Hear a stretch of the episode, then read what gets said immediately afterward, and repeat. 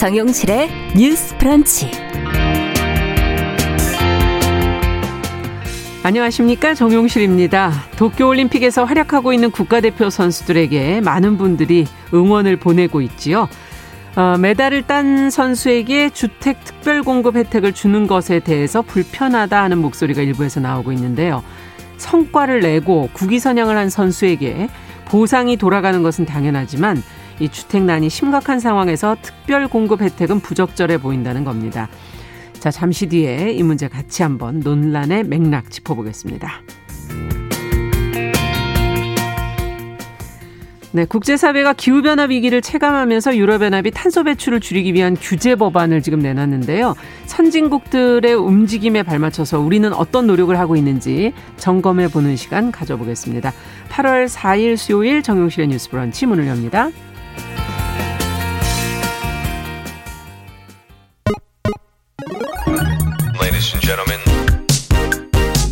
새로운 시각으로 세상을 봅니다.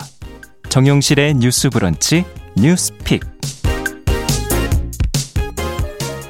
네, 정용실의 뉴스 브런치 유튜브와 함께 어, KBS 일라디오 콩으로 들어오시면 보이는 라디오로도 함께 하실 수 있습니다. 캠코더 모양의 버튼 누르시면 참여하실 수 있고요. 오늘 벌써 들어오신 분이 김현옥님, 윤서영님 들어와 주셨고요. 반갑습니다. 그리고 미무스아님 들어와 주셨고 유튜브로는 430분 정도 들어오셨네요. 감사합니다.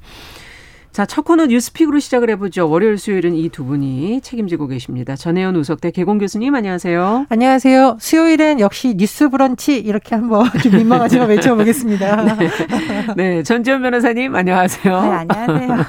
뭐라고 한마디는 하셔야 될 것 같은데. 네, 저도 브런치. 같이 먹어요.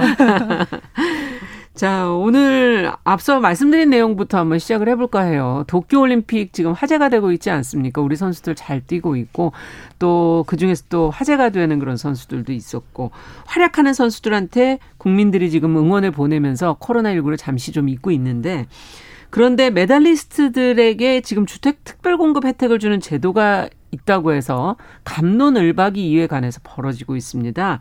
어떤 취지인지 뭐 어떤 말들이 도대체 오가는지 전지현 변호사께서 정리해 주시면 같이 생각해 보죠.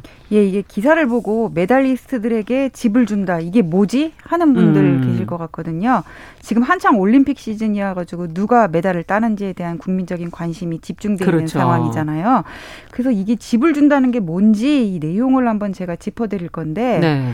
그 주택법 하위 규정의 국토교통부령으로 주택 공급 규칙이라는 게 있어요. 예. 근데 거기 보면은 어떤 조항이 있냐면은 국민주택이라고 왜 이렇게 지자체라든지 아니면 음. LH가 주축이 돼가지고는 서민들을 위주로 네. 집을 구하기 어려운 서민들한테 집을 공급하는 게 있거든요. 예. 그러니까 여기 중에서 국민주택 중에서 전용 면적 85제곱미터 이하인 음. 주택을 1세대 1주택에 한해 가지고는 어떤 대상자를 선정해 가지고는 국가나 지자체에서 이제 특별 공급을 할 수 있다 음. 그런 조항이 있어요. 네.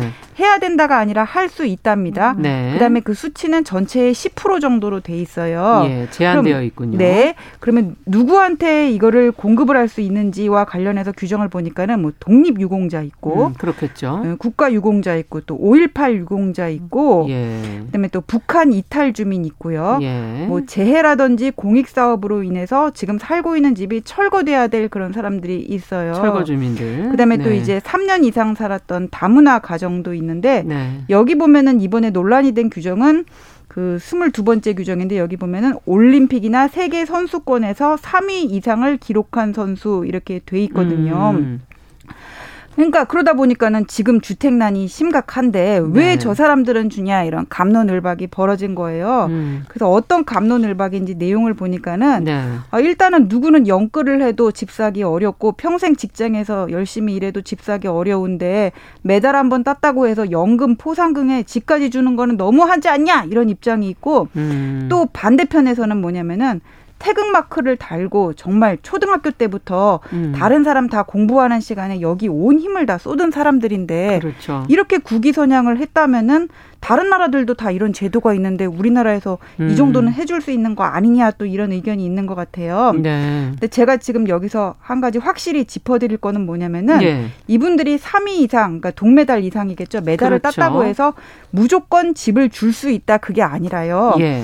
아까 말씀드린 것처럼 뭐 독립유공자, 국가유공자, 5.18 유공자 이런 분들 있잖아요. 그 속에 속해 있는. 예, 이런 분들 중에 이런 메달을 딴 사람들도 있고 이렇게 다 지원을 하면은 그 정부에서 이렇게 선정을 할 거 아니에요. 예. 그때 누구한테 집을 줄 것인지 누가 더 뭐 이렇게 살기가 어려운 건지 이런 것들을 감안을 해가지고는 줄 수 있다는 거예요. 예. 그러니까 이거는 신청을 할 수 있는 자격이지 무조건 집을 준다는 거는 아니거든요. 아, 그러니까 신청 기회가 있는 거군요. 기회가 있는 건데 그것도 많이 지원을 하게 될 경우는 뭐 어쨌든 선별이 되겠네요. 예, 그 경쟁률이 네. 치열하면 받을 가능성은 또 떨어지겠죠.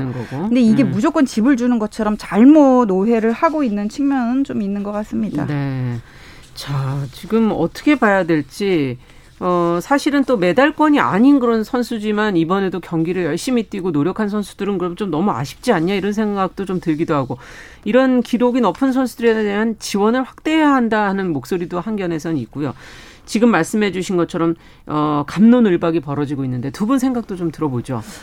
어, 좀 더 보충 설명을 드리자면 예. 이게 특별공급 자격이 주어지는 거기 때문에 예. 선수 개인이 직접 무조건 신청하는 게 아니라요. 그렇죠. 선수가 속한 연맹이나 협회에서 신청자를 받아서 그 안에서도 약간 일종의 교통 정리를 한다고 해요. 음. 왜냐하면 공급된 물량보다 신청자가 너무 많아지면 안 되기 때문에 그렇죠. 이제까지 공급된 물량보다 신청자가 많은 경우는 거의 없었다. 그러니까 음. 내부에서 아마 좀 조율을 한 다음에 다시 한다라는 거. 그리고 음. 변호사님 설명해 주셨듯이 그렇게 한다고 또 무조건 되냐 그것도 아니라는 거 말씀을 네. 드리는데 제가 이렇게 보니까 왜 이런 제도가 만들어졌을까 봤는데 1983년부터 우수 선수가 여기에 포함이 됐어요. 특별 네. 공급 대상에.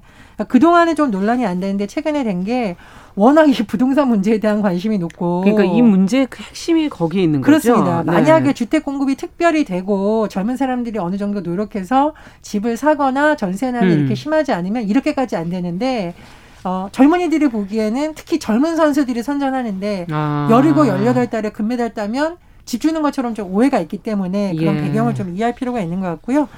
제가 봤는데 해외 같은 경우 보니까 해외도 많이 주는 것도 있고 적게 주는 것도 있습니다. 예. 싱가포르는 금메달 리스트에게 100만 싱가포르 달러인데 얼- 8억 5천만 원을 아, 준다고 우리 하고요. 돈으로. 예. 네. 은메달은 아, 요종의 한 절반 정도 이렇게 예. 주고요. 대만은 우리나라 돈으로 8억 2천만 원 금메달리스트한테 네. 주고요. 홍콩은 7억 4천만 원. 예. 아, 어마어마합니다. 아, 유로 같은 경우에도 이탈리아가 금메달 포상금이 2억 4천만 원이고 헝가리는 1억 9천만 원입니다. 네. 그런데요. 아예 안 주는 나라도 있어요. 포상금이 없는 나라. 영국, 뉴질랜드, 스웨덴. 아. 아예 포상금이 없고 네. 우리나라 같은 경우에는 포상금 규모가 개인전 금메달은 6,300만 원, 네. 은메달 3,500만 원이고 단체전은 개인전 금액의 75%를 약간 음. 나눠주는 개념이고 또 연맹 단체별로 추가 네. 포상금이 있는 경우도 있어요. 근데 이 주택 공급에 대해서 얘기를 하다 보니 이게 굉장히 복잡해지는데 예를 들면 병역 문제라든가 연금 예. 이런 걸 이미 주고 있는데 주택까지 혜택을 일부분 주는 거는 좀 너무하다 이런 논란이 음. 걸 보는데 제가 이번에 살펴봤더니 굉장히 중요한 법이 두 가지가 통과가 됐습니다. 음. 그래서 스포츠 기본법 하나가 있고요. 예. 체육은 복지법이 있는데 이런 식으로 법과 제도가 정비가 되면 꼭 주택이 아니더라도 좀 스포츠 선수들과 관련한 여러 가지 제도가 개선될 거라고 보는데요. 어떤 내용들이 담겨 있나요? 일단 스포츠 기본법은 국민의 기본적 권리에 초점을 맞춘 것입니다. 예. 그래서 스포츠 권이라는 것을 국가가 보장을 하고 음. 이에 따라서 스포츠 진흥 계획을 수립한다. 국가 스포츠 정책 위원회를 설치한다는 거니까 쉽게 말해서 생활 스포츠를 중심으로 좀 많은 국민들이 된다는 그렇죠. 얘기군요. 바뀌어야 된다는 개념을 담고 네. 있는 거고 체육인 복지법은 굉장히 중요한 내용인데 체육인들에 대한 복지를 좀 대조적으로 마련하자는 거예요. 그래서 네. 국가대표 복지 후생금 지원 방안 또 예. 중요한 거 학생 선수 장학 사업 실시 이 내용이 담겨져 있습니다. 음. 예전 같은 경우에는 국가 중심으로 엘리트 선수를 양산하면서 사실 개인의 모든 삶을 투입하도록 반강제적인 분위기였잖아요. 네. 그러다 보니 부상을 당하거나 이랬을 음. 경우에 대비하고 좋은 성적을 내면 국가가 보상해 준다라는 개념으로 아마 음. 주택공급 특별 제도가 들어가야 된다고 보는데 저는 뭐 당장 폐지할 수 있는 건 아니지만 어, 장기적으로는 주택 공급 방안보다는 이런 제도를 좀 많이 확충을 해서 네. 메달을 못딴 선수들도 전반적으로. 복지 후생을 해주는 그렇습니다. 그런 네. 쪽으로 하는 것이 조금 더 바람직하지 않나 또 논란도 좀 줄지 않나 그런 생각이 네. 듭니다. 천지연 변호사께서는 어떻게 보십니까? 저는 일단 이 메달리스트에게 집을 공급할 수 있는 기회를 주는 이 제도와 관련해 가지고는 네. 여기에 초점을 맞춰 가지고는 지금 한번 논의를 해본다면은 예. 논점이 두 가지인 것 같아요. 포상금, 연금, 병역 면제까지 주는데 주택까지 주는 게 맞냐, 기회를 음. 주는 게 맞냐 하는 음. 거랑 그럼 메달을 못 따고 4등한 사람은 여기서 제외하는 게 맞냐. 음. 또 이런 문제가 있는 것 같은데 먼저 주택까지 공급할 기회를 주는 게 맞냐 이 부분과 관련해서는 향후적으로 어떤 스포츠인들에 대한 복지 후생의 기회를 음. 높여가야 되는 거는 앞으로 가진 숙제고 아직까지는 그런 것들이 정비가 안 돼 있잖아요. 예. 근데 그 연금 병역 문제는 조금 차원이 다르니까는 다른 평면의 문제이기 때문에 논외로 하고 연금 포상금을 살펴본다면은 아까 말씀하셨던 것 같이 연금 같은 경우에는 금메달이 한 월 100만 원 정도 되고 그렇죠. 한번 받는 포상금이 5천만 원 좀 넘는 금액이란 말이에요. 네.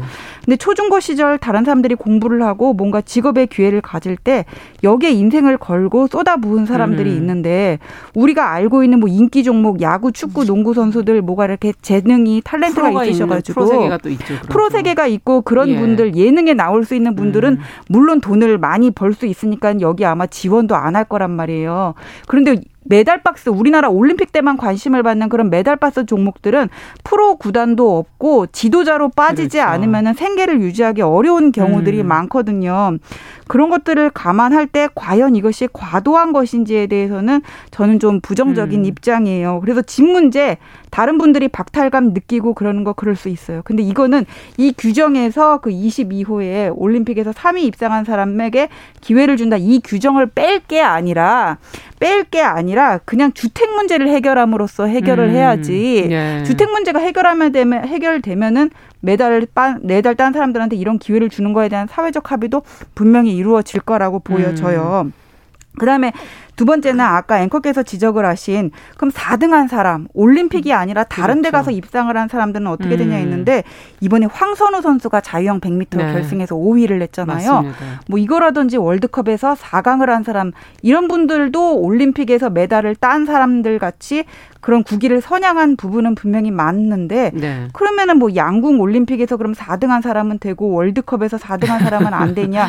우리나라 역량이 부족한 예. 부분이랑 뭐 처음에 잘했던 부분이랑 원래 메달 박스인 종목들이랑 어떻게 차이를 들 것인지 이런 기준 음. 설정에 문제가 있어가지고는 이런 것들을 어떤 체육부, 문화부, 문체부에서 이것들을 나름의 기준을 마련할 수 있을지는 모르겠는데 예. 일단 제가 볼 때는 그거는 쉽지 않은 것 같아요. 그래서 어떤 종목에 대해서 여기는 빼고 여기는 넣고 그럴 수도 없고 어떤 일괄적인 기준을 정한다는 점에서 지금 올림픽 3위 이상 이렇게 한 것 같은데 음. 이거는 좀 어쩔 수 없는 부분이지 않을까 그런 생각이 듭니다. 네. 지금 3384번님께서 이게 재산을 무슨 늘리는 그런 주택이 아니고 이건 실거주하는 그런 예, 그 주택이고 1세대 1주택. 예, 작은 임대 주택이다라는 것을 좀 더 설명을 해 주셨어요. 약간. 네.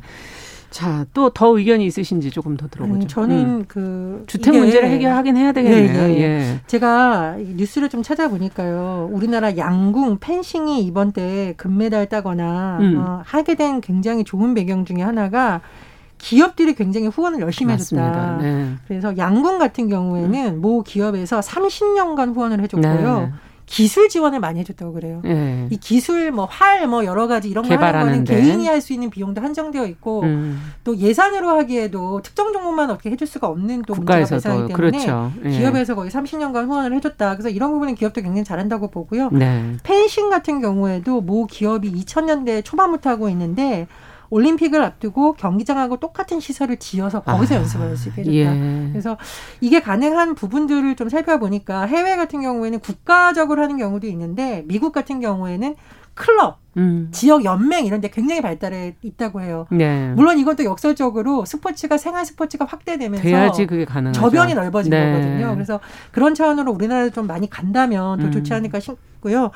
저는 스포츠 협회나 연맹이나 문체부에서 이 운동 선수들을 운동에만 집중하게 하는 것도 사실은 한번 재검토해 볼 필요가 있다고 음. 생각을 해요. 미국 같은 경우에는 제가 보니까 학생 선수들 있잖아요. 예. 학생 선수들이 공부 안 하고 운동만 하는 것에 있어서 굉장히 비판이 많이 네. 제기돼서 많이 보완이 되고 있습니다. 네, 왜냐하면 다 공부를 하면서 운동을 하게끔 예, 되어 예. 있죠. 그거를 현재는. 일종의 네. 권리로서 보장해줘야 음. 된다는 움직임도 있기 때문에 어, 학생 선수들에 대한 문제는 음. 사실 지난 대선에서 토론 주제로 나올 정도로 복잡한 문제인데 네. 어, 요번에 스포츠 기본법이라던가 이런 데서 많이 다루고 있거든요. 그래서 음. 이런 부분도 좀 우리가 같이 보완이 됐으면 하는 바람입니다. 네, 천재 변호사도 아, 그 86년에 아시안 게임 있었거든요. 기억납니다. 예, 네. 그때 한 30년 전인데 저는 그때 다 봤어요. 근데 그때 음. 기억남는 장면이 100m 육상에서 금메달을 딴 임춘혜 선수라고 어. 다들 기억하실 아, 거예요. 네. 근데 그분이 나와가지고 뭐라 그랬냐면은 그분이 음. 뭐 라면만 먹고 어. 연습을 했다 그런 부분들이 회자가 됐고 네. 이제 금메달을 따서 각각 뭐 각계 뭐 기업이라든지 정부에서 지원을 받아가지고는 그때 좋아하는 생선 반찬을 이제 매일 음. 먹을 수 있어서 행복하다 그랬나 뭐 그런 멘트가 있었던 것 같거든요. 그때 전 국민이 아 임춘혜 선수가 이제 잘 살게 돼서 다행이다 해서 다 음. 한 마음으로 박수를 해줬는데 지금은 왜 쟤한테만 지금 같아서는 왜 쟤한테만 집죠 이런 얘기가 나올 수도 있었을 것 같거든요. 네. 그래서 지금 뭐 휴대폰 나오고 전기차 나오고 세상이 좋아졌다 그러는데 이게 세상이 좋아지고 있는 건지 잘 음. 모르겠어요. 그래서 저는 마 지막 멘트를 이 한마디로 대신하고 싶습니다. 응답하라 아 옛날이요. 아 근데 제가 마음만이라도 또 붙이면 네. 임신혜 선수의 또 최근 인터뷰를 보니까 예. 라면만 먹고 뛴 건 아닌데 아니, 몰라. 그때는 너무 그랬어. 또, 네, 너무 어떤 기사가. 부분만 어, 네. 됐다. 그래서 본인에게 뭐 우유도 주고 이러면서 좀 그런 뭐 바람이 있었고 설명을 붙이고 제가 또 하나 말씀드리고 싶은 것은 네. 선수들이 부상을 당하면 다른 직업을 갖기가 되게 어렵잖아요. 그렇죠. 그래서 그런 부분에 대한 복지 지원들은 좀 대폭 강화됐으면 하는 바람입니다. 네. 어, 스포츠 선수들에 대한 어떤 인식, 스포츠의 생활 체육화 뭐 이런 지적도 해 주셨고 주택 문제는 주택 문제대로 도 따로 해결해야 되는 거 아닌가 하는 생각도 드네요. 자, 두 번째 뉴스는 최근에 이 표준국어 대사전에 실린 몇몇 단어의 뜻풀이가 지금 바뀌고 있고 바뀌었고 또 추가된 단어들이 생겼다고 그러는데 어떤 것들이 변화가 된 건지 어 특히 언어에 관심이 있으신 분들한테는 좀 좋은 뉴스가 아닐까 싶습니다. 전혜영 교수께서 좀 정리해 주시겠어요? 예, 국립국어원이 2021년 2분기 표준 국어 대사전과 관련해서 수정된 내용을 발표를 했는데요. 네. 어, 몇몇 단어에서 여성이 주로 쓴다. 여성의 용모 이런 용어가 바뀌었습니다. 음. 예를 한번 들어볼게요. 기름종이. 네. 예, 이거 여성분들만 씁니까? 남성분들도 씁니까? 다 쓰죠. 아니 이거는 뭐. 젊은 여자들만 써요. 이게 나, 저도 나이가 드니까 더 이상 기름이 안 나오던데요. 근데 이제 이게 예전에는 주로 여성들이 화장을 고칠 때라고 했는데 음. 요 내용이 얼굴 따위에 기름기를 제거하는 데 쓰는 종이 이렇게 음. 바뀌었다고 해요. 네. 근데 제가 아는 남성분들 중에 기름종이 쓰는 분들 많습니다. 네, 저도 아는 분들이 예, 있어요. 예. 예. 미용실.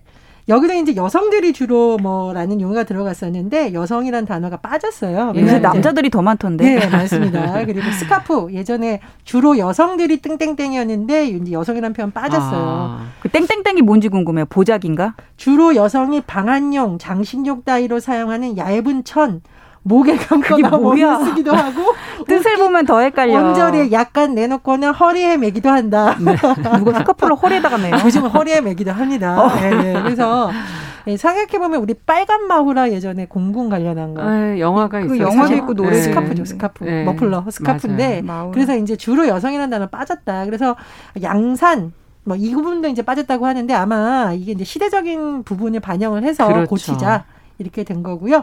어. 예, 이게 좀 방송에서 할까 말까 했는데 이건 네. 의학 용어이기 때문에 제가 쓰겠습니다. 자, 천여막이란 단어를 대신해서 음. 질, 입구, 주름이란 의학 용어가 추가됐었는데 음. 어, 이게 천여막이라는 단어가 너무 오해를 많이 일으키는 표현이 예전에 많아서 다 빠졌는데요. 예. 어, 천여막이 손상되면 안 된다고 해서 초음파 검사 안 하겠다고 하는 사태가 예전에 많았다고 해요. 아. 그래서는 잘못된 인식을 심어줄 수 있는 것은 예. 의학적인 용어로 바꾼다라고 개정이 되었고 우리 예전에 주인 없는 고양이를 사람들이 도둑 고양이라고 불렀었거든요. 네네. 근데 도둑 고양이라는 용어와 길고양이를 분리해서 길고양이라는 단어가 등록이 됐어요. 아, 그렇죠. 길고양이는 주택가 등에서 주인 없이 살아가는 고양이고요. 네. 도둑 고양이는 어 사람이 기르거나 돌봐지 않는 고양이였는데 어, 이 몰래 음식을 훔쳐먹는 고양이라는 뜻으로 길고양이를 낮잡아 이르는 말. 그러니까 음. 길고양이가 반드시 도둑고양이는 아니다라고 그렇죠. 분리를 해준 것으로 볼 수 있겠죠. 네. 그리고 장애아에 대해서도 병이나 사고, 선천적 기형으로 말미암아 신체를 제대로 움직일 수 없는 아이였는데 내용이 신체의 일부에 장애가 있거나 정신 능력이 원활하지 못해 일상생활이나 사회생활에 어려움이 있는 아이 이렇게 음. 바뀌었습니다. 또 있어요. 우리 예전에 학부형이라는 단어 굉장히 많이 썼었죠. 그렇죠. 근데 이 학부형이 학생의 아버지나 형이란 뜻이에요. 아. 그럼 엄밀히 말하면 학부형 회의한다 그러면 엄마는 가면 안 되죠. 그러네요. 그래서 요 단어를 학부모라는 단어를 지금 학부모. 권장하고 있는데 음. 일단 학부형이라는 단어에는 예전에 학생의 아버지나 형이라는 뜻으로 학생의 보호자를 이르던 말 음, 과거에 아예 이런 과거형으로. 있었다라는 네. 것이 됐었고요. 네. 뭐 그 외에 여러 용어가 바뀌었는데 일단 이 정도로 소개를 드리겠습니다. 네, 국립국어원이 이제 언어 순화 어, 회의 같은 것들을 하고 있는데 어, 저희 아나운서들도 가서 같이 이제 그 내용들을 보기도 하고 그러거든요. 근데 이번엔 특히 편견이나 어떤 차별을 좀 없애는 그런 용어들이 많아진 게 아닌가 하는 그런 생각이 들고 그런 의- 인식을 좀 어, 외부에 가진 인식들을 받아들인 게 아닌가 하는 그런 생각도 듭니다. 어떻게 보시는지 전지현 변호사께서는. 사실 이 단어와 관련해서는 정 아나운서께서 저보다 더 잘 아실 것 같은데 예. 이번 그 수정의 골자는 첫 번째는 젠더 감수성이고 그다음에 두 번째는 동물의 권리인 것 같아요. 그래서 네. 제가 또 그 외에도 좀 고칠 말들이 없을까를 찾아봤는데 어. 역시 젠더 감수성과 관련해서 많이 나오더라고요. 예를 네. 들면 곧 이제 다음 달에 추석인데요. 음. 처갓집, 시댁 이런 말은 좀 없어져야 되지 맞아요. 않을까 싶어요. 네. 왜 여자 쪽은 집이고 남자 쪽은 댁이에요. 그다음에 우리가 무슨 초기 출품작을 가지고 얘기를 할 때 처녀작 그러고 총각작이라고는 얘기를 안 하거든요. 네. 그것도 좀 마음에 안 들고 예. 꽃 뱀이라든지 꼬리치다 그런 것도 음. 마찬가지고 꼬리치다가 여자한테 보통 꼬리치다라는 말을 쓰지 남자한테 그런 말 하지 않잖아요. 네. 뭐 꼬리가 여자만 달렸다는 얘기인가 여자도 꼬리 없단 말이에요. 그다음에 저출산이라는 말도 네. 이게 나을 산자를 사서 저출산이라 그러는데 그렇죠. 저출산인 게 여성의 책임은 아니잖아요. 여성만의 책임은 네. 저출생이라고 바꿔야 될 것 같고 네. 그다음에 유모차도 이거 엄마 모자 써가지고 유모차가 아니라 음. 엄마가 미는 차가 아니라 양육은 남녀 공동의 책임인데 유아차라는 말이 어떨까 음. 하고요. 그다음에 모모충 모모충 이런 것들 많이 써요. 무슨요 그렇죠. 이런 거. 맘충 급식충 이런 거 없어져야 될 말 같고 음. 그다음에 무슨 무슨 맨 할 때는 남자한테 쓰는 MAN을 뭐 남성 여성을 다 가리키는 공통의 말로 쓸, 쓰는 음. 경우들이 많은데 그걸 피플로 외래어로서 뭐 고치면 어떨까 하고 아. 그리고 부녀자 부녀자 하는데 여기서 부는 아내 부자 쓰고 여는 그 여자 그렇죠. 여자 쓰거든요. 그냥 똑같이 여성이라 그러면 쓰지 왜 기혼인 여성과 미혼인 여성을 구분하나 그런. 생각이 들고 그다음에 뭐 이혼녀, 과부, 미망인 이런 말들을 다 없애고 똑같이 싱글로 그냥 통일을 했으면 좋겠다 음. 그런 생각이 들고 주부도 이게 며느리 부자를 쓰는데 이것도 네. 좀 적당한 말은 아닌 것 같고요. 그다음에 revenge 포르노라는 말 있거든요. 예, 이 예. revenge라는 거는 복수잖아요. 예. 헤어진 여성에게 복수하기 위해서 하는 그 찍는 게 그 디지털 그 네네. 어, 어, 보복하는 그런 수단을 가리켜서 디지털 레- revenge 포르노 이렇게 얘기를 하는 게 아니라 이것도 남성 중심의 가해자 중심의 그런 그렇죠. 용어에서 디지털 성범죄 이렇게 바꾸는 게 맞는 것. 같고요. 최근에 대선 주자들이 실수한 말 중에서 집사람이라는 거 있거든요. 음. 아내, 배우자 그렇게 얘기하시라고요. 배우자. 뭐 네. 이게 뭐 어색하면은 와이프 하시던가. 그다음에 뭐 여기까지 저는- 듣겠습니다. 아, 예. 제가 너무 말씀 많이. 네, 지금 했죠. 성인애님께서 오 전지현 변호사님 어, 표현 아주 지적해 주신 거 고- 좋다고 얘기해 주셨고 8009번님 저출생 올바른 표현이다 라고 적어 주셨습니다. 두 분 말씀 여기까지 오늘 듣도록 하겠습니다. 아마 우리 방송하면서 조금 더 이런 용어들에 대해서 조금 더 고민을 해봐야 될 것 같습니다. 제가 딱 한마디만 예, 붙이겠습니다. 한마디만 붙이세요. 몰래카메라 음. 하니까 장난 같죠. 근데 이거 사실 불법 촬영입니다. 그래서 음. 요즘은 디지털 몰래카메라라고 안 맞아요. 하고요. 디지털 불법 촬영이라고 촬영. 한다는 거 다시 음. 말씀드립니다. 네. 자, 전지현 변호사, 전혜연 우석대 개공 교수 두 분과 함께 했습니다. 감사합니다. 감사합니다. 감사합니다. 네, 정용실의 뉴스 브런치 듣고 계신 지금 시각 10시 29분이고요. 라디오 정보센터 뉴스 듣고 오겠습니다. 광주에서 60대 남성이 모더나 백신 접종 후 9일 만에 숨져 보건당국이 인과관계를 조사하고 있습니다. 지난 1일까지 코로나 백신 접종 후 사망한 사례는 화이자 248명, 아스트라제네카 179명, 얀센 7명 등 총 434명으로 모더나 접종 후 사망은 이번에 처음 접수됐습니다. 우리 정부가 해외 제약사들과 직접 계약한 화이자 백신 253만 회분과 아스트라제네카 백신 118만 8천 회분 등 코로나19 백신 371만여 회분이 오늘 추가로 도입됩니다. 정부는 이달 안에 총 2,860만 회분의 백신을 공급할 계획이라고 밝혔습니다.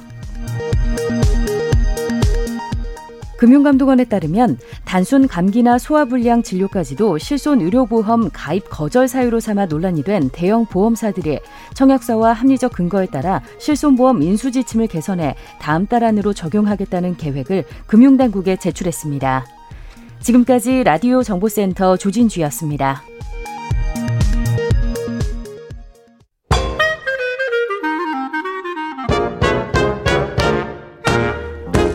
모두가 행복한 미래. 정용실의 뉴스 브런치 네, 정용실의 뉴스 브런치 듣고 계신 지금 시각 10시 30분입니다. 필환경 시대를 맞아서 기후변화의 심각성을 좀 되새기는 그런 시간이죠. 환경하자 서울환경운동연합의 이효리 팀장 자리해 주셨어요. 어서 오세요. 네, 안녕하세요. 오늘은 어떤 얘기를 좀 해볼까요? 아 요즘 너무 덥잖아요. 네. 폭염도 연일 계속되고 뭐 이번에 있는데요. 9월까지 간다는 지금 얘기도 어, 있어요. 네, 맞아요. 네. 더워도 너무 더운 여름입니다. 이런 음. 기후변화 어서 빨리 해결이 돼야 될 텐데 현재 국회에서 기후위기를 법제화하는 논의가 본격화되고 있습니다. 중요한 때군요. 네, 맞습니다. 네. 그러면 이제 나온 겁니까? 기후위기 대응을 위한 법안이? 네, 사실 이 기후위기 대응을 위한 법안 논의를 이제야 드디어 음. 시작했다고 말하고 싶은데요. 왜냐하면 작년 9월이었습니다. 정부가 그린 뉴딜과 2050 탄소 중립을 네. 천명을 했고 국회에서는 9월 기후위기 비상선언 결의문이 본회의 문턱을 통과를 하면서 국회 차원에서 이 비상 상황이다라고 인정을 한 사례가 있었습니다. 예.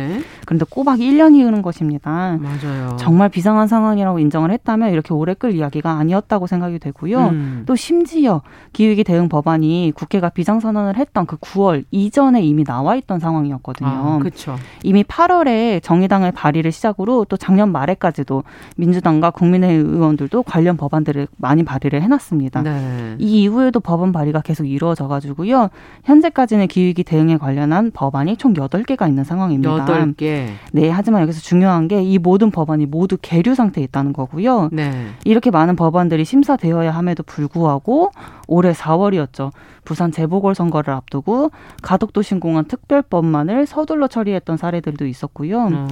이게 정말 국회가 기후위기 비상선언을 선- 상황이다라고 인정을 하고 또 결의까지 한 상황인데 음. 이런 결의문이 무색해진 만큼 선거 앞에서는 기후위기도 무시해도 될 만한 존재다라고 생각하지 않았나 싶은 생각 도 들고요. 네. 이렇게 앞서 이렇게 아쉬운 과정들도 많이 있었습니다만 현재는 국회가 이제 환경노동위원회에서 입법 공청회를 여는 등 이 법안을 법제화하려는 논의가 본격화되고 있는 상황입니다. 네, 이게 선거를 앞두고 무시할 문제는 아닌 것 같은데 이제 앞으로는 이 환경 문제에 대해서 관심 있는 젊은 분들도 많기 때문에 맞습니다. 그렇게 무시할 수 있는 부분은 아닌 것 같고 네. 어쨌든 여덟 개 법안이 모두 지금 그냥 계류되어 있는 상태다. 네, 둥둥 떠 있죠 네. 지금 현재. 네. 이 법안이 마련돼야 하는 이유를 좀 설명을 해 주시죠. 음, 네. 2050 탄소 중립을 해야 하는 상황입니다. 이게 탄소 중립을 목표로 둔 법이 분명히 있어야 되는 건데요. 좀 더 자세히 말씀드리면 일하는 사람이 바뀌어도 기후위기 대응을 담보해 줄 보장을 해줄 법과 제도가 필요한 것입니다. 이러한 법과 제도가 없다면 국회와 정부가 바뀔 때마다 뭐 녹색 성장, 저탄소 사회, 뭐 음. 순환 경제 이런 모호한 표현으로 탄소 중립 목표가 흐지부지 돼버릴 것이고요. 네. 그렇기 때문에 기후위기 탄소 중립을 법으로 제정을 해서 국가 차원의 대책과 대안을 명시하고 또 파리 협약으로 약속된 부분들이 있잖아요. 네. 우리가 당사국으로 가입되어 있기 때문에 이런 가입되어 의무해야 있죠. 할 사항들을 규정을 하자라는 것입니다. 네, 다른 나라들도 지금 목표를 잡고 다 가고 있기 때문에 네. 우리도 사람으로서 뭐 어, 그때그때 발언으로 어, 담보할 것이 아니라 그렇죠. 법과 제도로 그냥 만들어서 하나하나 단계를 밟아라 지금 그런 맞습니다. 얘기신 것 같고 네. 시간이 그리 많지도 않은 것 같다는 생각도 좀 들기도 하고요. 네, 맞아요. 네. 근데 어떤 내용의 법안들인지 그 내용을 좀 들여다보고 싶거든요. 음, 네.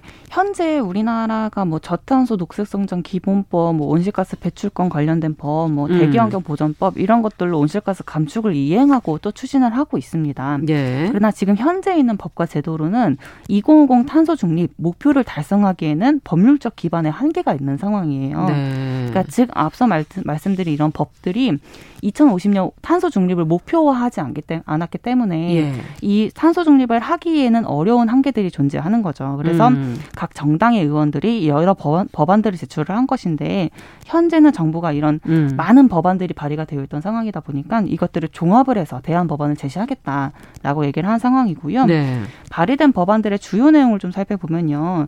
뭐 2050년 탄소 중립을 목표화하고 또 중장기 온실가스 감축 목표를 설정을 하고 목표를 설정하는 거. 네, 네. 맞습니다. 이를 달성하기 위한 기본 계획의 수립과 이행, 뭐 이행 현황과 점검 이런 것들을 어떻게 체제를 정비할 것인가에 대한 내용들이 담겨 있고요. 네. 좀이 법안들의 수많은 쟁점들이 놓여 있어서 요걸 좀 자세히 말씀드리고 싶어요. 어떤 쟁점들이 있습니까? 네, 여러 법안들 중에 이명박 정, 이명박 정부 때 만들었던 이 저탄소 녹색성장 기본법을 그대로 이어받아서 법안을 만들어내겠다. 이, 이 법을 기반으로 두고 2050 탄소 중립만 목표화하자라는 법안도 있어요. 예. 그리고 또 2030년 감축 목표를 또 법에 명시하지 않은 법도 존재하고요. 음. 네, 좀 자세히 말씀드리면 먼저 저탄소 녹색성장 기본법 같은 경우에는 당시에 해당 법을 제정할 때부터 말이 많았던 법안이었습니다. 음. 일단은 온실가스 감축 목표도 분명하지 않았고요. 또 그래서 매번 정부가 새롭게 바뀔 때마다 이후에 뭐 박근혜 정부, 이후에 뭐 문재인 정부 이렇게 바뀔 때마다 온실가스 감축 감축치가 계속 후퇴하는 현상들을 보였어요. 음. 그래서 국제 사회로부터 기후 악당이라는 지적까지 받았던 사례가 있었고요. 네. 당시에 이 법이 제정된 이후에 단 하나의 이제 사례를 좀 살펴보면 2009년 당시에 40기 정도였던 석탄화력 발전소가 현재는 60 까지로 급증을 했던 사례가 있었거든요. 네. 이런 녹색 성장이라는 이름으로 화력 발전소를 줄여야 되는데 더 늘어났다. 네, 맞습니다. 음. 그러니까 분명히 저탄소 녹색 성장하겠다, 저탄소 음. 하겠다라는 법이 있었음에도 불구하고 석탄 화력 발전소도 늘어났던 사례가 있었던 거죠. 네. 녹색 성장이라는 이름으로 지난 정부에서 무슨 일을 벌였는지 두 눈으로 우리는 똑똑히 목격을 했었거든요. 네. 근데 이 법을 계속 이어가겠다라는 말은 사실 좀 어폐가 있는 거죠. 온실가스 감축 안 한다라는 말 아닌가 싶은 생각도 들어요. 음. 근데 이게 또 최근에 환경부에서 이렇게 이 녹색 성장을 필두로 한 종합 법안을 제시를 해놓은 상태. 상태예요. 지난 예. 6월이었을 거예요. 근데 이제 그런 법안들을 제시를 해서 이제 녹색 성장이라는 이름이 들어가서는 안 된다라고 하면서 기후위기 비상행동 환경운동 연합 등에서 강하게 비판했던 상황도 있었습니다. 예.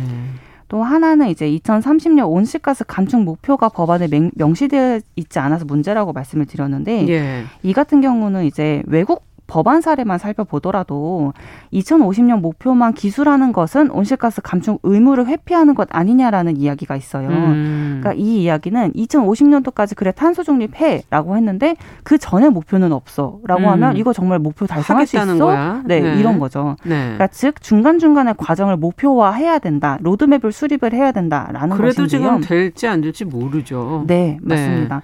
그리고 또 무엇보다도 지구 평균 온도 1.5도를 상승하는 것을 막아야 된다라고 얘기를 했던 IPCC에서 음. 탄소 중립을 제안을 해왔잖아요. 각 국가에 각 네. 국가에. 근데 이 탄소 중립 2050년도 탄소 중립을 제안을 하면서 동시에 같이 제안을 했던 게 2030년도까지도 이 목표를 온실가스 감축치를 절반 수준으로 만들어라라고 음. 하는 게 있었어요.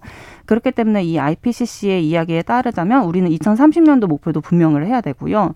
그러니까 절반 수준의 목표도 있어야 되고 음. 2050년도 탄소 중립도 해야 되는 상황인 거죠. 네. 네. 아, 진짜 뭐, 어, 목표를 정확하고 구체적으로 만들어라. 지금 그런 얘기신 것 같은데. 네, 그걸 맞습니다. 법과 제도로까지 네. 만들어라. 어, 시간은 이제 올 안에 이게 결정이 돼야 되지 않습니까? 네, 맞습니다. 네. 계속 어. 후퇴되어서는 안 된다고 생각이 되고요. 그렇죠. 이런 목표치가 분명히 해야지 정말 이 기후위기 대응 법안이 실효성 있는 법이 될 거라고 생각이 됩니다. 네. 그렇다면 어떤 부분을 끝으로 좀 강조해주고 싶으세요? 어, 이게 기후 위기, 탄소 중립, 이 사실 전 세계적인 목표입니다. 거의 음. 각 국가마다 해야 되는 조별 과제 같은 거예요. 네. 네, 이렇게 해야 각 국가마다 해야 될 목표와 역할이 분명히 있는데 이런 목표와 역할들을 마치 디딤돌 삼아가지고 음. 또 다시 녹색 성장하겠다, 또 다른 경제 성장하겠다라고 이야기를 하는 것은 좀 사실 차라리 하지 말라고 얘기를 하고 아. 싶어요. 단순히 성장이 목표가 되어서는 안 되거든요. 네. 정말로 탄소를 중립할 수 있을 만큼 정말 이렇게 탄소를 흡수하고 음. 탄소를 또 배출원을 줄이는 것, 배출 제로 수준을 만드는 것이 우선되어야 할 목표들이 분명히 있습니다. 음. 그리고 이번에 제정이 될 이 기후위기 법안 자체가 이후 30년을 책임지고 이끌어갈 법인 맞아요. 거예요. 굉장히 중요한 법이고요. 예. 이 온실가스를 어떻게 하면 대폭 감축할 수 있을지 또 지금의 이런 사회적 불평등을 어떻게 해소할 것인지가 담겨 있는 법이어야 되겠습니다. 네. 무엇보다 좀 더 구체성을 갖고 실현 가능한 목표들을 만들고 그것을 지켜나가려는 네. 노력과 의지가 필요한 것 같네요. 네, 맞습니다. 네. 서울 환경운동연합의 이효리 팀장과 함께한 환경하자. 오늘은 기후위기 대응에 우리나라는 어떤 법안들이 지금 논의가 되고 있는지 또 어떻게 지금 절차를 밟아가고 있는지 저희가 같이 한번 살펴봤습니다. 말씀 잘 들었습니다. 네, 감사합니다.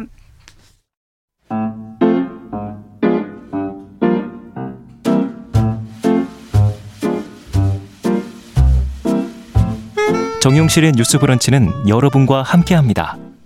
샵 9730은 짧은 문자 50원, 긴 문자 100원으로 모바일 콩과 유튜브는 무료로 참여하실 수 있습니다.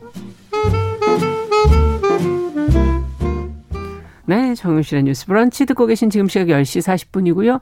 올림픽을 지금 못 보시는 분들을 위해서 잠시 지금 터키하고의 배구 경기가 어, 한 세트를 대한민국이 더 가져와서 1대 2 세트 스코어 대한민국 2 그리고 터키가 1 이렇게 지금 진행되고 있다는 것도 잠시 좀 전해드립니다. 자, 이번에는 손희정의 문화비평 시간입니다. 수요일에 항상 기다리시는 시간이죠. 대중매체와 사회문화 현상을 깊이 있게 들여다보고 있는데요. 오늘도 손희정 문화평론가 자리해 주셨어요. 어서 오세요. 네, 안녕하세요. 지난주에 이제 저희가 여름 특집으로 나병 나량 특집으로 네. 뱀파이어 이야기로 시작을 해 봤는데 네, 오늘은 좀비 얘기를 해 주신다고 미리 예고를 하셨어요. 네. 어떻게 시작을 해 볼까요? 모두가 지금 배구에 주목을 하고 계시는 동안 저는 패기 있게 괴물 이야기를 좀해 해볼까 하는데요. 네. 지난주에 담력 특집으로 뱀파이어의 문화적 의미에 대해서 이야기를 좀 했었죠. 음. 모든 공포 영화 그렇다고 할 수는 없겠지만 많은 작품들에서 한 사회가 이해할 수 없거나 네. 혹은 인정하지 않으려고 하는 소수자와 타자가 괴물이 된다고 이제 말씀을 맞아요. 드렸었습니다. 그렇다면 좀비는 또 어떨까? 요즘 가장 인기 있는 괴물이니까 음. 궁금해하실 것 같아서요. 좀비 이야기를 준비를 했습니다. 네, 좀비는 어떤 괴물인가요? 뱀파이어는 딱 이해가 되잖아요. 네, 흡혈귀라고 예. 한다면 좀비는 쉽게 말하면 살아있는 시체입니다. 좀 더 정확하게 음. 이제 설명을 드리자면 괴물 좀비라는 괴물이 대중문화에 등장하게 된 배경 과정을 네. 함께 말씀을 드려야 될 것 같은데요. 사전적 의미의 좀비는 서인도 제도의 국가죠 아이티에서 아. 왔습니다. 아이티의 부두교 주술사가 마술적인 방법으로 되살린 시체들 좀비라고 불렀었고요. 예. 1929년에 미국의 탐험가이자 여행기 작가인 윌리엄 시브룩이라는 사람이 여행기 매직 아일랜드를 쓰게 되는데요. 네. 이 매직 아일랜드에서 IT 부두교를 소개하면서 아. 좀비라는 단어가 미국 사람들한테 이제 익숙해지게 됩니다. 네. 이 책이 이후 음. 대중문화에 등장하는 살아있는 시체들을 좀비라고 부르게 된 아. 결정적인 계기가 되거든요. 예. 모두 이제 시체들이 살아있다고 해서 좀비라고 부르는 건 아닌데 좀비라는 말이 가장 큰 인기를 끌게 된 거죠. 그렇군요. 근데 왜 IT에서 좀비에 대한 상상력이 등장하게 되었는가 하면 그러니까요. 이거 자체가 약간 유럽 제국주의 국가들의 침략과 약탈의 역사를 반영을 음. 하고 있거든요. 아이티에는 원래 카리브해 지역의 원 거주민이었던 타이노족이 살고 있었는데요. 예. 16세기 초에 스페인이 침략하면서 천연두를 비롯한 각종 질병들을 아. 이제 유럽 사람들이 가지고 오게 되고 아. 그것과 더불어서 강제 노역을 시키면서 이 타이노족이 거의 전멸을 하게 됩니다. 아. 근데 이때 왜 이제 백인 제국주의자들이 아이티에 와서 뭘 했냐면 목화와 사탕수수 같은 것들을 재배하는 대농장 네. 플랜테이션을 운영을 했었던 거잖아요. 역사 속에서 네, 많이 들어봤던. 그러면 이 플랜테이션을 음. 운영하기 위해서는 노예가 필요했는데 원 거주민들은 다 죽은 상황. 그러니까 뭐가 시작되냐면 노 노예 무역이 시작이 됩니다. 아. 그러면 이제 아프리카에 있는 흑인들을 납치를 데려다가. 해서 노예로 노역을 부리게 되는데 그때 아프리카의 종교였던 부두교가 흑인들과 함께 아이티에 오게 되는 거죠. 부두교라는 게 아이티계 아니었군요. 네, 그렇습니다. 그래서 흑인들의 이제 흑마술 같은 것과 연결되어 음. 있는 거고 그래서 이제 스페인이 지배를 하다가 17세기가 되면 프랑스인들이 침략을 해와서 또 IT는 프랑스령이 되거든요. 지금은 프랑스령이죠. 아, 아니, 지금은 아, 지금 독립 국입니다. 네. 프랑스령이었다가 미국령이 맞아요. 됐다가 독립국이 됐는데요. 맞아요. 18세기 말이 되면 50만 명에 달하는 흑인 노예를 착취해서 모카, 사탕수수, 커피 등을 재배했고요. 음. 프랑스령 식민지 중에 가장 번영한 지역이 됩니다. 네. 그래서 이제 이런 무, 뭐랄까 제국주의와 식민지 노예 무역의 역사가 들어있는 게 좀비가 좀비다. 그런 그런 역사 속에서 등장한 괴물이라고 네. 볼수 있다.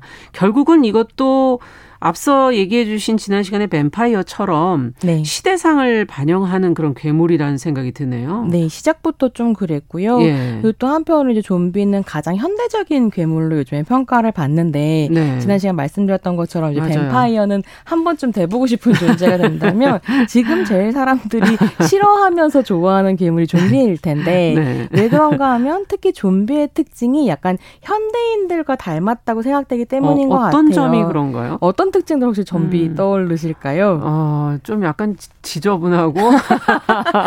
네, 사실 지저분한 건 어떻게 보면 한때가 굉장히 뭐 이렇게 깨끗한 것 네. 이런 거에 이제 관심이 많기 때문에 지저분하고 오염시키고 꼭 그렇죠. 또 물고 다니면서 바이러스를 전파시키고 이러니까 약간 두려워하는 것들이 커질 것 같기도 한데요. 사실 좀비의 특징을 잘 살펴보면 음. 살아있는 시체라는 말과 잘 어울리게 생각을 하지 못하고 하고 아. 때로 몰려다니고 아. 익명성 속에 숨어 있고 몰개 성적입니다. 아, 그러네요. 진짜 자세히 듣고 보니까. 네, 그래서 뱀파이어 굉장히 개성적인 존재라고 그렇죠. 한다면 하나하나가 또 직위도 네. 있고 예. 좀비는 얼굴과 이름을 식별할 수 없다라고 맞아요. 하는 것이 때로 어떤 물려다니고. 네, 특징이기도 하고 이게 어떻게 보면 아. 현대인의 어떤 몰개성적인 익명성의 문제 아. 같은 것들 잘 보여주기 때문에 어쩌면 가장 현대적인 괴물이라고 음. 하는 걸 수도 있을 것 같습니다. 그러네요. 다시 이제 그 좀비의 역사로 좀 돌아가 보자면 예. 윌리엄 시브룩의 그 매직 아일랜드가 1920 1920년대 말에 이제 미국에서 출간되고 음. 난 다음에 1932년에 미국에서 빅터 헬퍼린이라는 감독이 화이트 좀비라는 B급 공포 영화를 내놓습니다. 이게 이제 어떻게 보면 좀비가 영화에 등장한 최초의 어떤 형상이었다고 아. 할수 있을 텐데요. 이 영화에서는 IT에 살면서 자신이 사랑하는 여자를 좀비로 만들어서 강제로 자기 옆에 두고 싶어 하는 귀족이 등장을 아. 합니다. 이제 프랑스에서 와 있는 어떤 귀족인 건데요. 네. 어, 그렇게 이제 이런 욕망을 가지고 있는 걸 보고 아이티에 있는 동네 마법사가 동네 마법사니까 표현이 좀 이상하긴 한데 그 동네에 있는 마법사가 예. 그 여자를 좀비로 만드는 흑마술을 이제 제안을 하고 좀비로 만드는 걸 도와주죠. 음. 근데 그 마법사는 또 어떤 존재냐면 아이티 흑인 노예들을 좀비로 만들어서 자신의 사탕수수 농장에서 착취를 하고 있는 자본가의 형상을 아. 띠고 있습니다. 그랬을 때 이제 화이트 좀비에 나오는 좀비의 모습은 세뇌당한 노예의 형상을 띠고 있다고 분석이 됐고요. 네. 이때는 이제 그렇게 좀비 이 영화 자체가 굉장한 수작이거나 이런 게 아니어서 시작이었던 좀, 예, 거죠. 뭐 좀비가 그렇게 큰 인기를 누리지는 음. 않았었던 것 같아요. 근데 좀비가 영화사에 큰 족적을 남기기 시작한 첫 작품은 뭐였을까요? 좀비계의 거장이라고 불리는 거장? 사람이 있는데 조지 로메로 음. 감독의 1968년 작품 살아있는 시체들의 밤입니다. 아. 네, 청취자 여러분들이 기억하시는 좀비의 어떤 모습이 있잖아요. 예. 요즘에 굉장히 빨리 뜨는 K 좀비 이전에 음. 왜 양팔을 위로 들어 올리고 예. 오 하면서 맞아요. 아주 느린 속도로 걸어 다니는 이런 이제 좀비의 모습이 등장한 게 이 작품이었다고 생각하시면 될것 같습니다. 근데 이게 좀비 영화의 중요한 관습 중에 하나가 좀비는 어떻게 해도 잘 안 죽는다는 거거든요. 맞아요. 그러니까 막 이렇게 뭐 도끼로 내려찍고 막뭐 총으로 쏘고 잘안 뭐. 죽잖아요. 네. 죽일 수 있는 정확한 방법이 하나가 있는데 그게 뇌를 파괴하는 거거든요. 아. 근데 이런 식의 뇌를 파괴해야 좀비를 제거할 수 있다라는 장르 관습도 이 영화에서 이제 처음 등장을 그렇군요. 하게 됩니다. 그래서 어떻게 보면 화이트 좀비까지는 마법사의 흑마술과 약물로 좀비를 만든다는 예. 설정이었기 때문에 좀비물이 올커, 오컬트 영화, 그러니까 랑종에서 보셨던 음. 것 같은 오컬트 영화에 가 까웠다고 한다면 여기선요. 예, 살아있는 시체들의 밤으로 오게 되면 SF가 되는 거죠. SF? 왜냐하면 왜 이런 괴물들이 등장하게 됐을까에 대한 설명이 잠깐 나오는데 네. 외계에서 주파수가 뭐가 와서 뇌를 변형시킨 거 아닌가 아. 뭐 이런 식의 이제 가설이 등장하거든요. 네. 그러면서 과학적 상상력이 좀 들어가게 되고 이후에는 명백하게 이제 바이러스 음. 연결이 되면서 SF물의 성격이 강해지게 됩니다. 음. 근데 이 이제 살아있는 시체들의 밤 같은 경우에는 작품을 보시면 이 미국 사회 내의 인종차별과 네. 뭐 민주주의 꽃으로서 미국이 자기에 대한 자의식을 가지고 있었지만 사실 그 사회 내에 또 폭력과 차별이 있다라고 하는 것들을 이제 비판하고 있는 이런 음. 부분들이 좀 있었고요. 이 영화가 이제 엄청나게 호평을 받으면서 조지 로메로가 좀비 3부작을 만들게 되는데 요. 음. 이어서 78년에 시체들의 새벽, 새벽, 85년에 죽음의 날 이렇게 영화를 만들게 되는데 네. 좀 재미있는 게 이 두 번째 작품 시체들의 새벽이 좀비의 엄청난 고전으로 상찬받는 작품이에요. 아. 근데 이게 너무 재밌는 게 어떤 식이냐면 좀비 아포칼립스가 터져가지고 예. 좀비들이 막 사람 물고 다니니까 다른 사람들이 그러니까 살아있는 사람들이 쇼핑몰로 도망을 가거든요. 예. 근데 그 쇼핑몰이 미국식 쇼핑몰이 굉장히 크고 넓잖아요. 물건이 많고 그러니까 예. 잘만 숨어 있으면 평생 살 수도 있는 거죠. 굉장히 풍족하게. 음.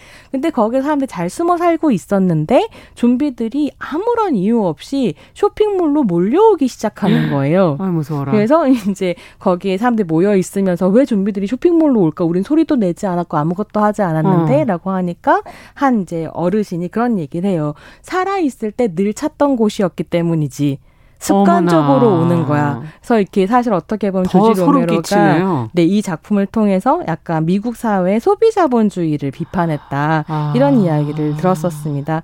근데 이제 좀비가 그렇게 만들어졌지만 지금처럼 사랑을 받았었던 것은 아니고 예. 지금처럼 이제 좀비 좀비 하게 된 결정적인 계기는 뭐였지? 2002년에 예. 데니 보일 감독의 28일 후라는 작품의 아. 성공 이유였습니다. 여기서부터 겁나게 빨리 뛰는 좀비가 이제 나오기 시작하는 하는데요. 네. 이 28일 후 이후의 좀비 아포칼립스의 인기의 비결에는 9.11 테러와 음. 다양한 이제 상하, 생화학 테러의 위협 같은 것들이 약간 이제 다른 공포로 이제 아. 이어지면서 좀비가 인기를 띠게 되었다라고 평가받습니다. 네. 야, 좀비의 역사도 가만히 들여다보니까는 그 시대 시대를 나름 다르게 조금 반영하고 있는 거 아닌가 하는 생각도 다시 한번 들고요. 지금 어 헌터 세드 님께서도 좀비는 우리나라 아니냐. 네. 코리아 좀비 아니냐. 이렇게 네. 지금 적어주셨어요. 그만큼 우리나라에서도 지금 많이 만들어지고 있는 최근에 거죠. 최근에 많이 만들어지기 시작했는데 네. 한국 영화 중에 좀비 시작을 알렸던 작품 중에 음. 하나는 2010년에 키노 망고스틴이라는 음. 독립영화 제작사에서 제작한 이웃집 좀비라는 옴니버스 영화가 있거든요. 이런 것도 있었군요. 예, 이게 2천만 원 제작비로 만들어졌는데 네, 이 키노 망고스틴이 4명의 전문가로 이루어져 있었어요. 예. 연출 전문, 촬영 전문, 특수분장 전문, 연기 전문. 아. 이 네 명의 사람이 자기 재능을 탈탈 털어서 2천만 원으로 기가 막힌 좀비 영화를 하나 만들 거든요. 아, 이웃집 좀비. 네, 그래서 포털에서 네. 다운받아 보실 수 있으니까 보시면 좋을 것 같고요. 어. 어쨌거나 한국에서 본격적인 좀비 유행을 만든 건 역시 2016년 연상호 감독의 작품인 맞아요. 부산행부터였던 네. 것 같습니다. 근데 이 작품도 역시 IMF 이후에 한국 사회의 현실을 음. 음. 약간 바탕으로 하고 있다고 평가를 받았거든요. 왜냐하면 이 부산행이 좀비 아포칼립스가 터지고 서울에서 부산으로 가려는 KTX에서 음. 벌어지는 일이잖아요. 그렇죠. 근데 왜 이렇게 좀비가 생겨나게 했는가 하면 영화의 주인공을 공유 씨가 연기했는데 네. 이 사람이 펀드 매니저 였고 아. 장난질을 쳐가지고 살려는 화학 회사에서 이제 좀비 바이러스가 퍼지기 시작했다라는 네. 게 설정이었어요. 맞아요. 그래서 이 영화 시작이 어떻게 시작하냐면 한 여자 좀비가 KTX에 뛰어들어서 KTX 여승무원을 물면서 좀비가 이제 그 기차 안에 퍼지거든요. 음. 근데 어, 그때 당시에 KTX 여승무원이 한국의 신자유주의와 민영화의 음. 사실 희생자로 굉장히 이야기가 많이 됐었기 때문에 그렇죠. 이런 게 다 연결되어 있었다라는 평가를 좀 받기도 했고요. 네. 이렇게 인기를 끌면서 한국에 이제 등장한 새로운 장르가 좀비 사극 이었습니다. 맞아요. 그래서 이제 반도 아 반도는 부산행 고다음 음. 작품이었고 2018년 창궐이라든지 창궐. 아니면 네. 김은희 작가의 어 킹덤 시리즈 음. 같은 것들이 이제 인기를 끌었죠. 그렇죠. 창궐 같은 영화를 보시면 예. 이 영화 같은 경우에는 2016년 촛불 광장을 은유로 삼고 있거든요. 네. 그래서 좀비 때들 약간 부패한 적폐 세력으로 음. 그려지고 이 적폐의 상징인 왕이 내가 이러려고 왕이 되었나 이런 식의 대사를 하면서 네. 약간 이제 박근혜 전 대통령을 패러디했다 네. 음. 이런 평가를 받기도 했었죠. 음. 그러네요. 정말 우리 지금 그래서 현재 앞서 말씀해 주신 킹덤까지 이거는 또 어찌 본다면 어, 해외로도 많이 알려지지 않았습니까? 네, 킹덤은 예. 한국 드라마 붐을 지금 선도하고 있는 작품입니다. 네. 끝으로 그러면은 어떤 작품을 좀 추천해 주실지 여름을 보낼 작품을 또 안내를 해 주셔야죠. 네, 사실 오늘 네편 들고 왔는데 한 편 정도 추천드릴 수 있을 것 같은데요. 두편 네. 말씀드리자면 네. 사실 좀비가 무섭지는 않아요. 음. 보면 액션물이기 때문에. 근데 진짜 무서운 영화를 보시고 싶으시다면 아. 샘 레이미 감독의 1981년 작품 이블 데드를 보시면 좋은데요. 네. 이 이블 데드 같은 경우에는 occult물이에요. 예. 그래서 죽은 자를 살려내는 어떤 저주 같은 것들을 이제 사람들이 장난으로 읽다가 음. 진짜로 죽은 자가 덮쳐온다 하는 아. 컨셉의 영화고요. 제가 제일 무서워하는 영화 10편 중에 한 편이고 그 다음에 이제 요즘에 극장에서 보실 수 있는 작품을 한 편 소개를 네. 해드린다면 K 좀비의 재미를 한껏 느끼실 수 있을 텐데요. 어. 방법 재차의가 개봉 중입니다. 이 작품 같은 경우에는 그 한국의 좀비 붐을 가지고 왔던 연상호 감독이 시나리오를 썼고 그렇군요. 원래는 이제 드라마 시리즈였었던 것의 영화판인데요. 아. 김용환 감독이 연출을 했고 엄지원 배우가 여전히 주연을 맡고 있고요. 어, 죽어 있는 사람을 되살려서 어떤 부정이와 싸운다 이런 식의 음. 컨셉을 갖고 있는데 좀비 안무가 너무 근사합니다. 그래서 이야. 한번 보셨으면 좋을 것 같, 좋겠습니다. 너무 소개를 해 주시니까 궁금해지게 만들어졌어요. 네. 오늘 손희정의 문화비평 두 편의 영화까지 추천해 주셨습니다. 손희정 평론가 함께 했습니다. 감사합니다. 감사합니다. 네. 정용실의 뉴스 브런치 수요일 순서도 같이 인사드릴게요. 저는 내일 오전 10시 5분에 다시 찾아뵙겠습니다. 감사합니다.